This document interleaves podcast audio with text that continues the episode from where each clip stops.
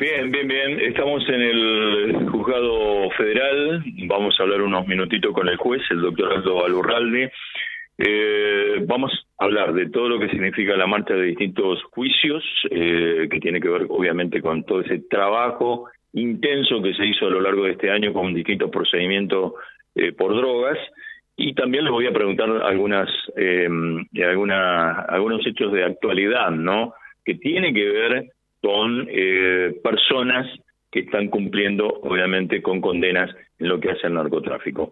Eh, doctor, ante todo los saludos. Bueno, la primera pregunta tiene que ver con la, eh, los juicios orales y públicos, la elevación a juicio de causas realmente importantes, ¿no? Que se tramitan con el tema de procedimientos por droga y que se tramitan aquí en el juzgado. Ante todo, buenos días. Buen día. Sí, efectivamente, eh, en el último mes eh, remitimos al Tribunal Oral 10 causas por infracción a la ley de estupefacientes, eh, de las cuales hay 26 personas con procesamiento firme que ahora esperan sus respectivos juicios penales y de esas 26 personas, 24 fueron remitidas, privadas de su libertad, y dos, las dos restantes eh, fueron remitidas con restricciones otorgadas por la Cámara Federal de Apelaciones de Resistencia. Esto siempre yo lo remarco, es importante que las causas este, vayan a juicio para que eh, de última exista un tribunal que condene o absuelva en su caso eh, y hace, digamos, a, a, una parte muy importante del proceso penal, porque si solamente quedarían en, en la primera instancia con procesamientos, eh, sin una condena, eh, tampoco contaría eh, ningún tipo de antecedente penal respecto de esa persona, de esa persona, y por el otro lado no se lograría la finalidad del proceso penal, que es la averiguación de la verdad. Bueno, vamos a destacar también que a lo largo de este año hubo condenas también, y esto basado en lo que terminamos de, hablar, ¿no? investigación, eh, procesamiento, elevación a juicio y en varios casos con condenas. Sí, sí, por supuesto. Esto es importante porque, primero, ninguna causa prescribe, ha prescrito en materia de narcotráfico, todas se han sido, en materia penal, han sido remitidas oportunamente a juicio y, bueno, hay condenas porque hay eh, remisión a juicio eh, de las causas, que eso es, es lo importante. Seguro, y además los elementos de prueba, obviamente que se llevan para, para un eventual juicio, ¿no?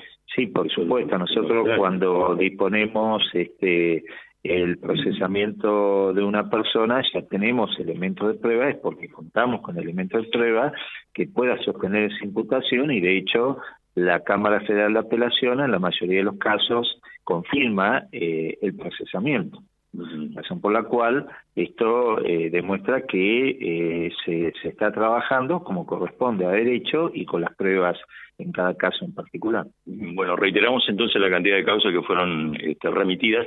Eh, el, en el último transcurso del último mes son 10 causas por infracción todas a la ley de estupefaciente, con 26 personas eh, con procesamiento firme, de los cuales 24 están privadas de la libertad y dos con en libertad, pero con restricciones que fueron otorgadas oportunamente por la Cámara de Apelaciones de Resistencia. Bueno, eh, doctor, le, seguimos con el narcotráfico, le cambia un poquito eh, el tema y, bueno, mm, su opinión en relación a, a ver, eh, asumió el nuevo gobernador, Puyaro, trabajó en lo que fue en su momento eh, como ministro de Seguridad, en la cual este, dura batalla de, en aquel momento el funcionario contra el narcotráfico, eh, se hace cargo de la gobernación, se hacen requisas en distintos en distintas cárceles importantes, Coronda, eh, Las Flores, Piñero, eh, en lo que tiene que ver con eh, eh, en donde están allí, mejor dicho, cumpliendo condena, narcotraficantes. Y a eso se le anexa en las últimas horas, eh, bueno, unas amenazas contra el gobernador.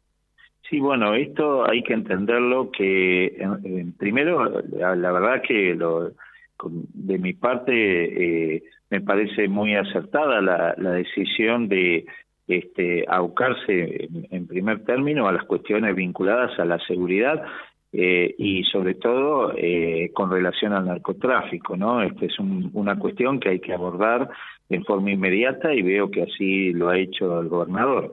Este, la amenaza a Puyaro es una amenaza a toda la sociedad, no es solamente la persona de Puyaro.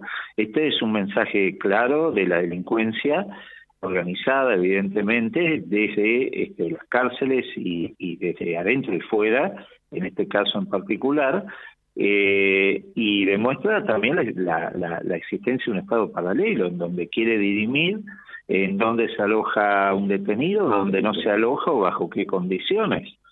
Entonces, eh, en este sentido, yo creo que eh, toda la sociedad tiene que apoyar la, la, tarea que se está realizando desde el punto de vista de la seguridad y el abordaje la lucha contra el narcotráfico. Este, y bueno, eh, seguramente los resultados se, verán en muy corto tiempo en virtud de que eh, las primeras medidas eh, son, son importantes. Yo siempre lo sostuve, eh, la sociedad tiene que controlar las cárceles y no las cárceles a la sociedad. Esto es así de claro. Bueno, y, hablamos de, de requisa, como le decía al principio, y es de público conocimiento, y lo hablábamos en las distintas notas.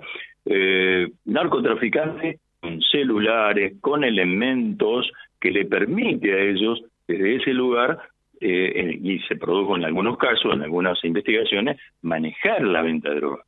Sí, esa es una constante que hemos tenido en nuestros procedimientos, que en su momento lo hemos dado a conocer, y, y bueno, esa es una, una problemática que, que, que hay que abordarla como corresponde. Eh, a ver, como hace muy poco estuve en, en un panel justamente eh, del Congreso de Derecho Procesal Penal, en donde mi postura fue clara respecto de las situaciones de, de, las cárceles, es cierto, son situaciones que hay que mejorar en cuanto al no hacinamiento de las personas, son cuestiones reales, pero eh, también hay que entender de que eh, el Estado tiene que actuar frente a la delincuencia, no puede dejar un delincuente libre porque no tenga lugar donde alojarlo, eso es una realidad.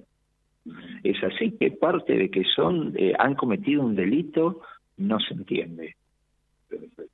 Eh, José, no sé si tenés alguna para el doctor. Sí, saludarlo en primer lugar, doctor. ¿Qué tal? Buen día.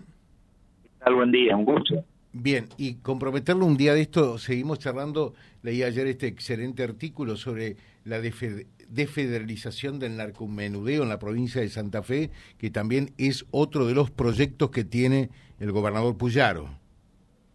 Sí, es una, una cuestión que, vengo en ese sentido batallando y pidiendo desde, los primeros intentos antes de, esta gestión y es una postura que vengo sosteniendo eh, que obviamente, y bueno, ya es también público que es contraria a lo que sostiene el presidente de la Corte, de la Suprema Corte de Justicia de la provincia de Santa Fe, pero bueno, esta eh, opinión, esos son mis fundamentos, lo que está escrito allí, y bueno, será cuestión de debate legislativo, ¿no?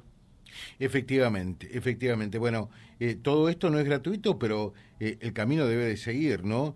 En, en, menos de 24 horas ya Puyaro recibió dos amenazas de muerte, él y su familia, primero en una, en una institución bancaria y en las últimas horas eh, esto ocurrió sobre el Hospital Clemente Álvarez.